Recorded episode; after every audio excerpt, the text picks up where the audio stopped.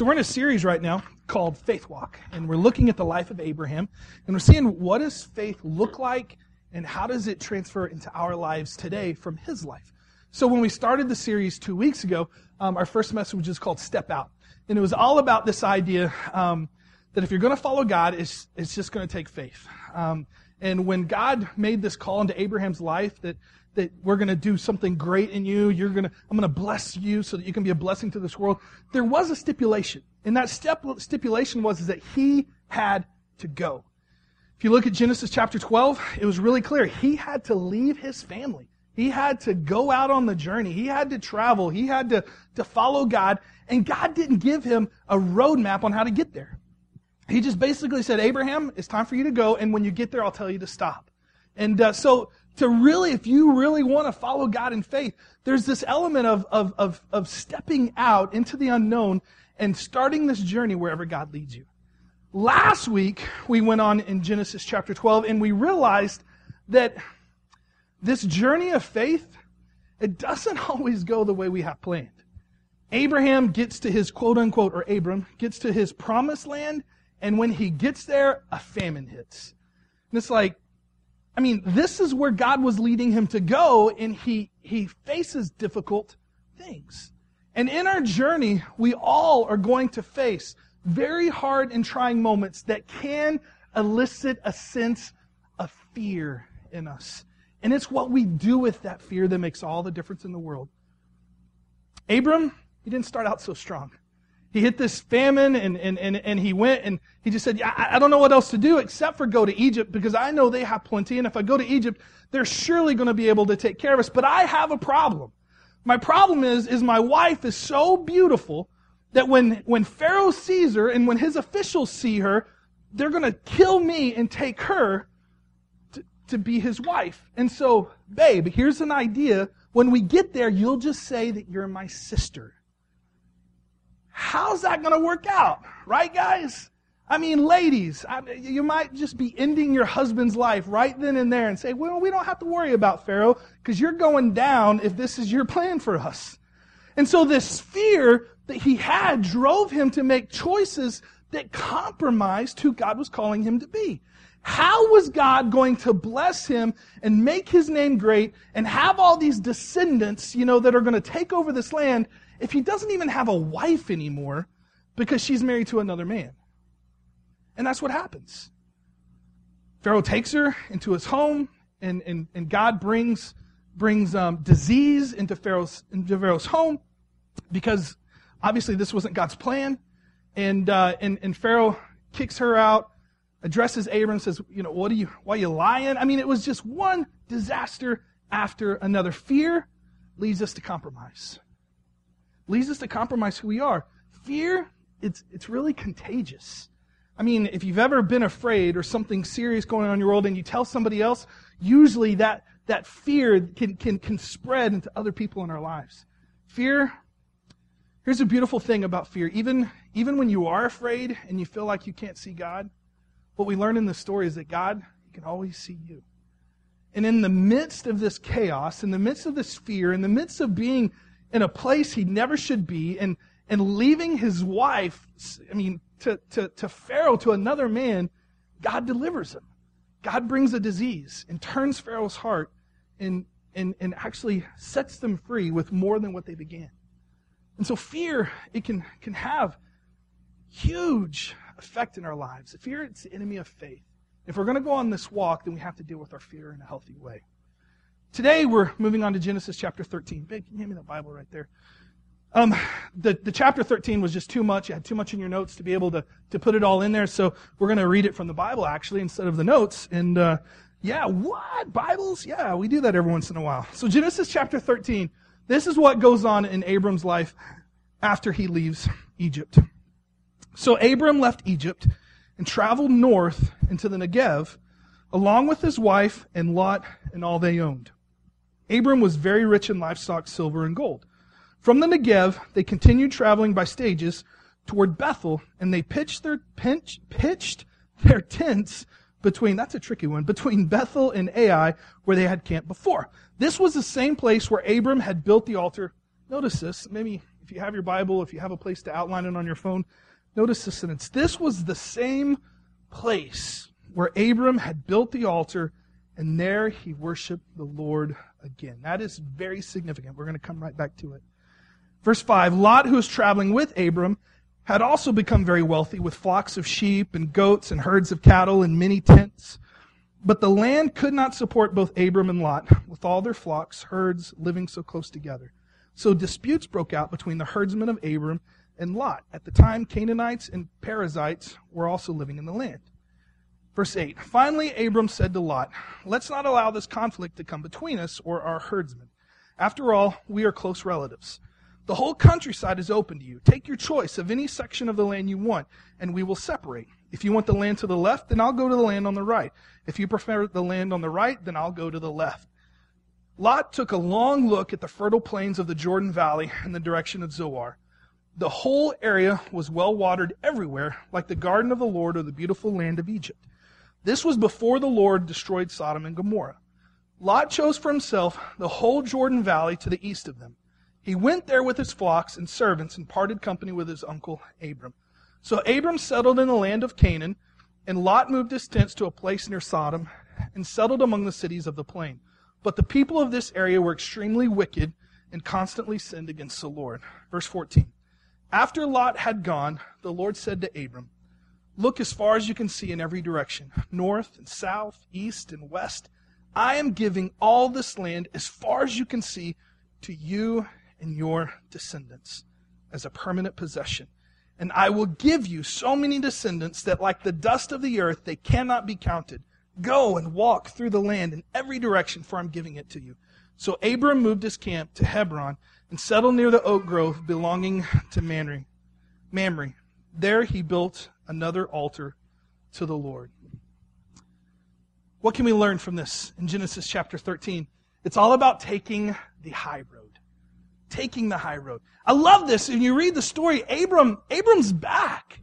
You know, but, but, but now that he's back, there's a completely new problem that he has to deal with. There's just too many people in this land. You know, there's only so much land for the cattle to be and the herdsmen to be. And so he's right stuck in the middle of this thing. And he and Lot and all their servants are fighting and bickering about who's going to do what, who's going to be where. You know, they're clashing together. And so he says, what are we going to do? And what I love about Abram is that Abram takes the high road. And he looks at Lot and he says, okay, Lot, I'm going to let you choose. You get first choice. You get first dibs. Wherever you go, I'll go to another place. The high road.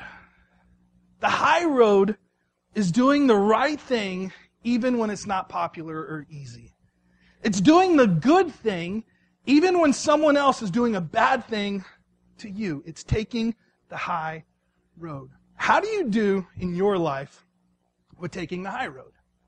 I put a little survey in your notes. We'll just take it real quickly and, and you can just circle and see how are you when taking the high road. When taking the high road survey, it says, I'm completely honest, even when doing so costs me financially, vocationally, or relationally. Is that never? Is that seldom? Is that frequently? Or is that always? Taking the high road. Taking the high road, I, I, tend to exaggerate my experiences, relationships, or accomplishments for better opportunities or greater acceptance. You know, you, you, you just kind of exaggerate just a tad bit so that other people will think more highly of you. Is that ne- never? Seldom? Frequently? Or always? I struggle when someone gets chosen over me when I think I'm more deserving. Is that never? Seldom? Frequently? or always. I have a hard time not getting even or not get, being bitter when someone has wronged me. Is That never, seldom, frequently, or always. I quickly and voluntarily admit my fault when I've done wrong. Never, seldom, frequently, or always. When I took this test, a few of them were even hard for me. I said, you know, I'm not always best at taking the high road. It's, it's hard. That's why it's called the high road. It's not always easy. But what can we learn from Abram in this journey on taking the high road? Here's just a few things for your notes that you can fill in. The first thing is this lessons about walking the high road is that first we need to recalibrate your compass to the heart of God. Recalibrate your compass to the heart of God. What I love about this is, is this, this story, is that Abram, I mean, he hit the famine. And through the famine, he had fear, and that fear drove him to Egypt, and the Egypt drove him to lying, and lying drove him to losing his wife for a time, a season, and it caused trouble and disease, and people lost their lives, all because of this one choice with Abram. But what I love about this passage, when you look at Genesis 13, is that what does Abram do?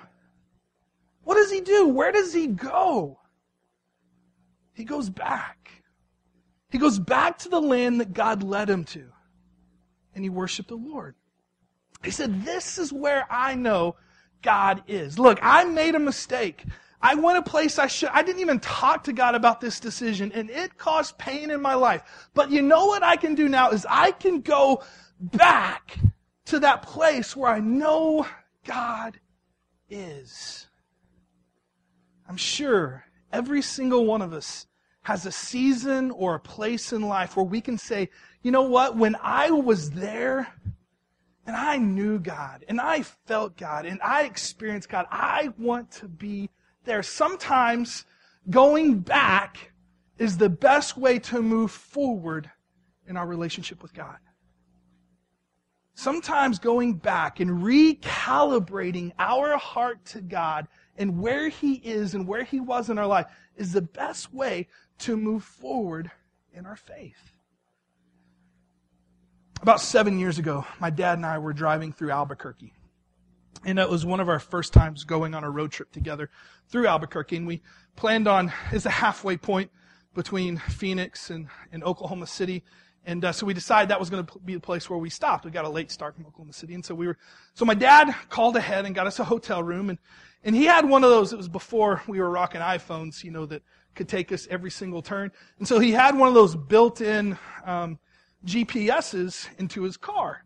So he had a, a Cadillac 300 that had like a built-in screen with a GPS. How, the only problem though with his old GPS built into his car is that occasionally you have to update it yourself or it, it has old directions. And so we put in this address to this hotel in Albuquerque and we start driving to it.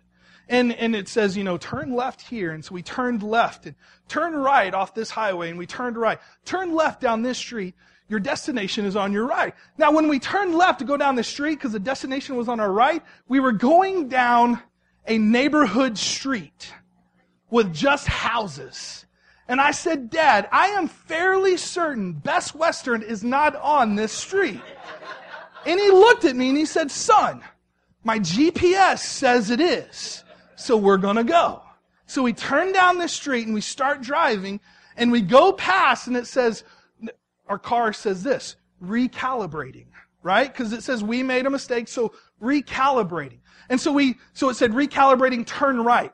And so we turned right, and then it said recalibrating, turn right again, and we turned right again, and then it said turn right a third time. How do you, if you make three right turns in a row, where's that going to take you? to the exact same spot. And so we start going down the same street again. I said, Dad, we were just here. And he says, I'm telling you, this is what our, uh, the, the, the GPS is telling us to do. And so we go down that street a second time and we go past the spot and the thing says recalibrating.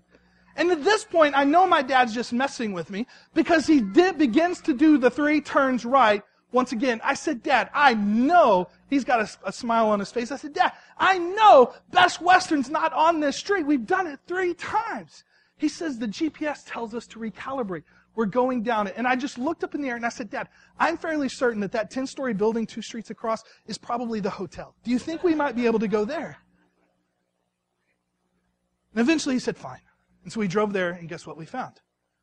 The Best Western. Recalibrating recalibrating, recalibrating. What I can tell you is even though a GPS may give you the wrong recalibration from time to time, that if you recalibrate your heart to God, it will never steer you wrong.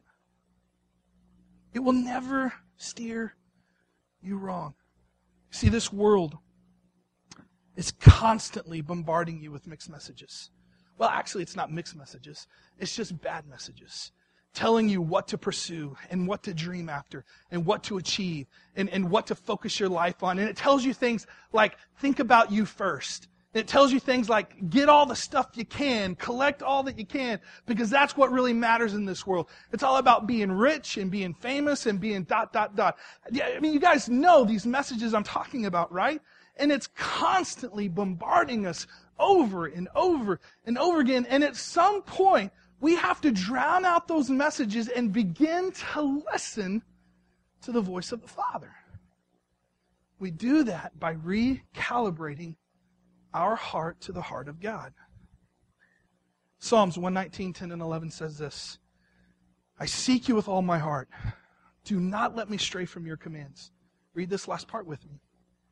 I've hidden your word in my heart that I might not sin against. David's writing and he says, Man, God, I want to seek you and I want to go after you. Don't let me stray from pursuing you. I want I need to hide your word here. Because when it's here, man, that's when I don't sin against you, Father. See, there's some things that we know to do that helps us lock into the heart of God. I can promise you that digging into his word, reading his Bible from time to time, his love letter to you, that's a great way to recalibrate your heart to Him. Spending a little bit alone time meditating on His love for you is a wonderful way to recalibrate. Worshiping Him, just you and you alone, telling God how beautiful He is and how wonderful He is and how grateful you are, that's a beautiful way to recalibrate. Finding accountability and, and, and other followers of Jesus speaking truth and life and hope into your world is a wonderful way to recalibrate your heart to God's heart. Here's a second thought. Lesson about walking the high road is make your personal philosophy. I am third. The book I Am Third by Gale Sayers. Anybody read it here? I've I've peeked through it, but I, I know the story more than anything. They wrote a movie called Brian's Song. Anybody seen that movie? About the book that, that, that Gale Sayers wrote about his life. And, and it's an amazing story. It's an amazing movie about the life of Gale Sayers, Sayers in, in the terrible injury that he faced while being an NFL running back and how it almost ended his career and this amazing relationship that he had with Brian Piccolo, who was a teammate of his. Gale Sayers was an African American running back and, and Brian Piccolo was a white guy. And they were best friends in the late 60s and early 70s, right in the midst of all this racial tension and, and just stuff happening in our country. And this story in this book is about this love that these two guys had for each other, this camaraderie, this, this support that they had for one another when Brian Piccolo came down with cancer. And Gale Sayers was there to support him care for him and love him during this, this time of, of hurt and pain and and problems in his life. And in the book, Gale Sayers says this. He says, in the book, he says, one thing that I've learned in life is that my life works best when I put God first, when I put my friends second, and I am third. That my life works best when God is first, friends are second, and I am. Which is completely against what the world tells you to do. The world tells you to say, put me first, and then put me second, and then put me third. And if there's any other room in your life or anything else, then you can start putting other people there. Abram, he got it right. Abram got to this place and a fight broke out. And he looked at Lot and he said, Hey, Lot, look, man, wherever you want to go, it's yours. I'll let you choose first. I'm going to put you first. And whatever you choose, we'll go the opposite direction. You go left, I'll go right. You go right, I'll go left. You go north, I'll go south. We'll just, I'll let you choose. And God blessed him because of it. Paul writes this in Philippians 2, 3, and 5. He says, Do nothing out of selfish ambition or vain conceit. Rather, in humility, value others above yourselves. This is the good part. Listen. Not looking to your own interest, but each of you to the interests of others. In your relationships with one another, have the same mindset as Christ Jesus. I mean, here's the beautiful thing. If there, if we're in relationship together, right? And I'm looking out to put you first, and you're looking out to put me first, guess who gets to go first? Both of us do. If I'm looking for ways to serve you and you're looking for ways to serve me, if I'm looking for ways to honor you and you're looking for ways to honor me, who gets honored? We all do. We all get honored. We all get served. We all get blessed when we take the same attitude that Christ Jesus had in life. Can I tell you that my life and my stress level goes way down when I put other people first? It's exhausting always trying to be first. And if you ever want to figure that out, drive down Hunt Highway in front of Walmart and just experience that during rush hour. and you'll see how exhausting it is trying to be first. Look, there are some days when I don't serve people very well on Hunt Highway in front of Walmart. And I'm frustrated and I'm tired and I'm like, look, you're not getting in front of me. I don't care. I waited in line. And it makes me mad when people zoom down the left and try to squeeze their way in. I just, I just kind of, sometimes I just want to go boo, you know, and just bop them out of the way. Now I've never done that. I'm just confessing to you the sinful nature of your pastor from time to time. That's what I feel. And the stress level, if you've ever, I know you've all been there. If you drive, you've been there. What happens to you when you're in that place? And you're doing, and your hands just start gripping that, and they turn white at the knuckles, and your heart rate goes up, and you just start thinking naughty thoughts and nasty things about the person next to you, and what, how, ooh. But then there's something different that happens in me. When I relax, when I say, you know what? It doesn't matter if this person gets in front of me. Because wherever we're going, I can promise you we're going to get there only two seconds apart. So why fight? Why have to be first? There's something that happens to me, right, babe? I'm more pleasant whenever I just relax and just say, it doesn't really matter. We're just going with the flow. I can put you first. Here's just a little thought for you. Do you trust God enough to not push yourself to the front? Do you trust God enough to not push yourself to the front at work or with family? Do you say, God, I trust your blessing? I don't have to be first. It's okay. Because I know you you got plenty good for me in my life. Man, getting in that rat race and having to be first all the time, it'll cause you to have a heart attack. So just relax. Take the, the idea like Gale Sayers. No, not even like Gale Sayers, like Jesus. Forget Gale Sayers. Like Jesus. I'm third. That's, that was Jesus' nature. Constantly put other people first. All the way to the point of dying on a cross for me and you. Here's a third thought.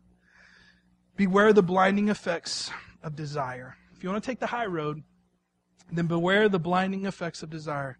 When you really want something, we have a tendency to forget about everything else until we get it. You see, when you read this story in Genesis chapter, chapter 13, what was the problem? Well, you're going to find out in chapter 13 and also in chapter 18 that the real problem in chapter 14, that the real problem was Sodom and Gomorrah. That was the real problem. The problem is with Sodom and Gomorrah and, and, and, and the fact that, man, where they lived was lush and it was beautiful and it was wealthy and it was comfortable. As a matter of fact, the scripture says that that, that place looked an awful lot alike the Garden of Eden. I mean, it was that fertile of a land. But their hearts and who they are were as people and the way they treated each other were terrible. And what you find out in Genesis chapter 14 is that Lot going into this place because that's what his heart desired actually put himself in the middle of a war between five or I think like seven different kings. And he ends up getting taken captive because he found himself right in the middle of all this mess. He eventually loses everything in chapter 18. The thing is, is that we, kind of need to not be too hard on Lot because we do the same thing. We see money and we compromise who we are to get it. We see that car, and we go, go into massive debt to own it. We see where they see that, that beautiful woman who isn't their wife, and they cheat so they can possess her, knowing full well that all of their choices come with a price. It comes with pain. It comes with compromised integrity and damaged financial future and broken relationships and losses of children and a loss of your spouse. All because of the blinding effects of desire. James 1 14 and 15, he says this. This is James, the brother of Jesus. He says, Temptation comes from our own desires. It, it frustrates me when say God when people say God is tempting me. I don't think God tempts us, by the way. James says this temptation comes from our own desires, which entice us and drag us away. These desires give birth to sinful action, and when sin is allowed to grow, it gives birth to death. Wow. It's a scary verse. Temptation comes from our own desires, which entice us and drag us away. These desires give birth to sinful action, and when sin is allowed to grow, it gives birth to death. I put this in your notes. If you look at anything long enough, you'll find a reason to do to do what you want to do rather than what you ought to do. How many of you been there before? You looked at it long enough, and at the end, you said, "You know what? I'm just going to do what I want to do instead of what I ought to do," because we keep staring at it. Desire, it's how we end up with trucks or cars or homes we can't afford and loved ones pushed away. It's the blinding effects of desire. Let me give you, let me give you one last thought. It says, trust in the rewards, trust that the rewards of the high road are always worth more than its costs. Trust that the rewards of the high road are always worth more than its cost. You go back and look at the text in Genesis chapter 13 at the end. Listen to what God tells Abram. He says, Look around from where you are to the north and the south, to the east and to the west. All the land that you see, I will give to your offspring forever. He says that place that Lot just took, because you took the high road, one day it's going to be yours. And not only is that going to be yours, but everything else you see from the north, south, east, and west, it is all going to be yours. And the question I have is, do you trust God enough that though it may cost some now, that God will reward you in the right time?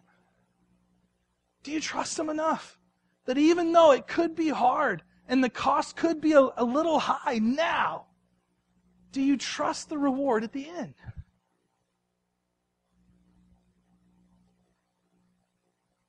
One of the little truths that I learned in life is that shortcuts, they often cost you.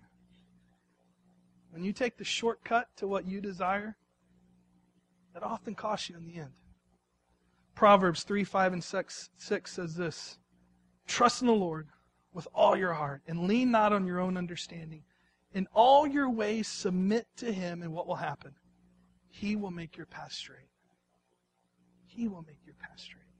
You say, God, I don't get it. I don't understand it. It doesn't make a whole lot of sense. But I feel like this is where you're leading, and I'm going to follow you regardless. And I'm going to trust you. You're going to make my path right. I found a cool story a few years ago. I'm not sure if I shared this with you two before, and if I have, you're just going to have to see it again. about this guy named Billy Ray Harris. He's a homeless man in Kansas City. And um, he's out panhandling on a street, and he finds a diamond ring in his cup. And he's got a decision to make. What do I do with this ring? I'm homeless. It's real, platinum, diamonds. And I'm homeless. Can make a big difference in my life. See what he does. Watch this video together. Ray Harris's life is now on the upswing ever since Sarah Darling accidentally dropped her engagement ring in his change cup nearly two months ago. I didn't really look. I was walking by and I just kind of went like that. After discovering the ring, Billy Ray took it to a local jeweler. About had a fit when the guy told me.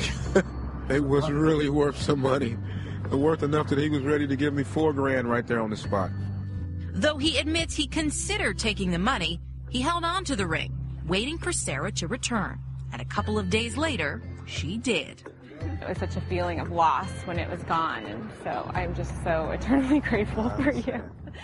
So grateful that Sarah and her husband Bill set up a fund for Billy Ray. As his story made national headlines, Put a valuable ring. Her engagement ring. Homeless Missouri man immediately returned the ring.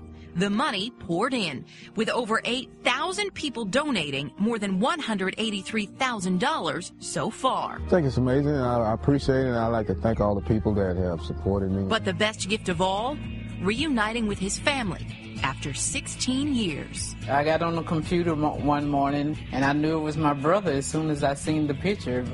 Billy's youngest sister, Robin, lives nearly 500 miles away in Texas, but eventually tracked him down. And we cried on the phone and stuff and was talking about how happy we was that we found each other because he said he was worried about me too. He had been gone so long. Now, Billy is in touch with his family almost daily and can't wait to see them again. We're actually thinking about having a family reunion. I can't wait. I got happy feet.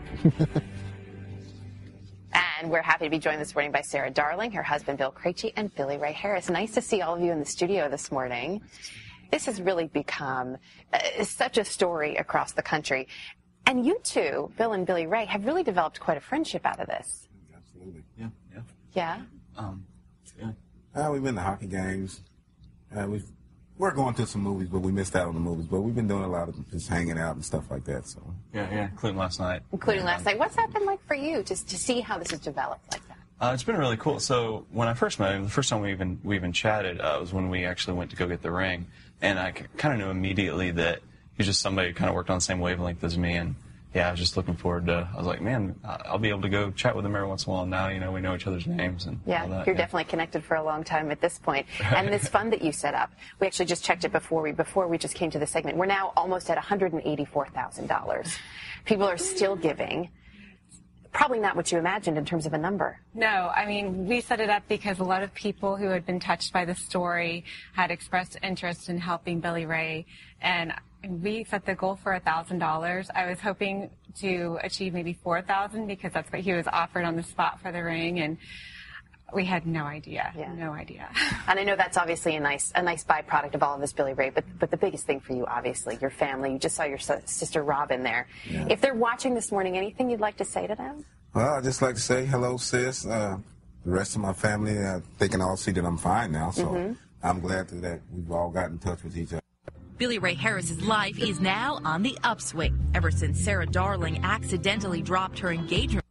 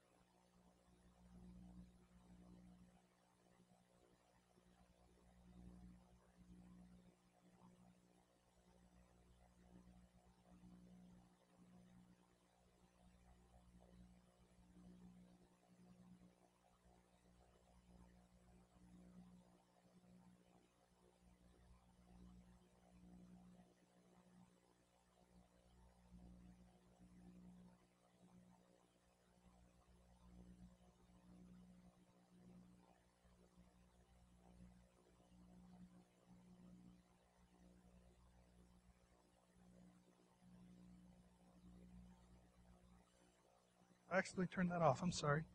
A good name is more than more desirable than great riches. To be esteemed is better than silver or gold. Which road will you take?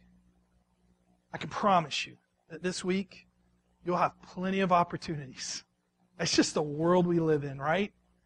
If it's bumping into people at work or at school, or if it's just an opportunity that hits in front of your face business, I mean, you're going to have an opportunity relationally with people you care about to either take the high road or the low road. It's just life. Which one are you going to take? We're going to close in prayer this morning. Have Sarah come up and lead us. And as we do that, just want to remind you that if you want to take communion together, there's some time in the there's uh, elements in the back. Um, And if you have prayer and you would like to pray with me, you can do that over by the sound booth. Or, or maybe you just need to sit quietly in your own space and just listen to the words that are sung. But when you look at this story and you read Genesis chapter 13, it's just really clear that Abram did the right thing. And because he did the right thing and took the high road, God blessed him in his life. So maybe this week, maybe this last week, you haven't been doing too great with taking the high road. And you kind of found yourself off compass and off, off path a little bit. Maybe this morning is a chance for you to just recalibrate your heart to the heart of God. And just say, God, I, I know I've turned. I've turned this way. I, I know it's wrong. And God, I'm just, I'm just asking for your grace and mercy, your forgiveness as I, as I reconnect with you. Or maybe this morning you just need to have a little heart check time. You say, you know what? I've been putting myself first way too often in life. Maybe it's time to just like Jesus to say, you know what? I'm going to be third. I'm going to start putting my family first, God first, my family and friends second, and the world second, and then me third in life. Or maybe you just need to trust. You say, God, I just, I keep trying to achieve these things because I don't trust. I'm not sure if I trust your timing. And I'm not sure if I trust your blessing. Maybe this morning is that opportunity for you to just say, God, I trust you completely. Father, what a privilege it is for us to be here together, to worship you, to honor you, to hear from you. And Lord, I just pray that as we listen, as we worship, as we try to connect with you, Father, that you would just help us to turn our hearts back towards you. God, this life is bumpy and it's difficult and it's rocky from time to time. And Lord, we can get so skewed, just so turned around, taking the low road over and over and over again. But what the scripture reminds us and the life of Abram reminds us is that when we take the high road, man, that's when you can do your best work and blessing in our life. So, Father, this morning we want to hear from you. Open our eyes to see, open our hearts and our mind to, to be able to, to move and to receive from you and to and just move towards you, God. We love you. We're so grateful. Speak to us, God, as we worship you. In your name we pray. In the name of Jesus.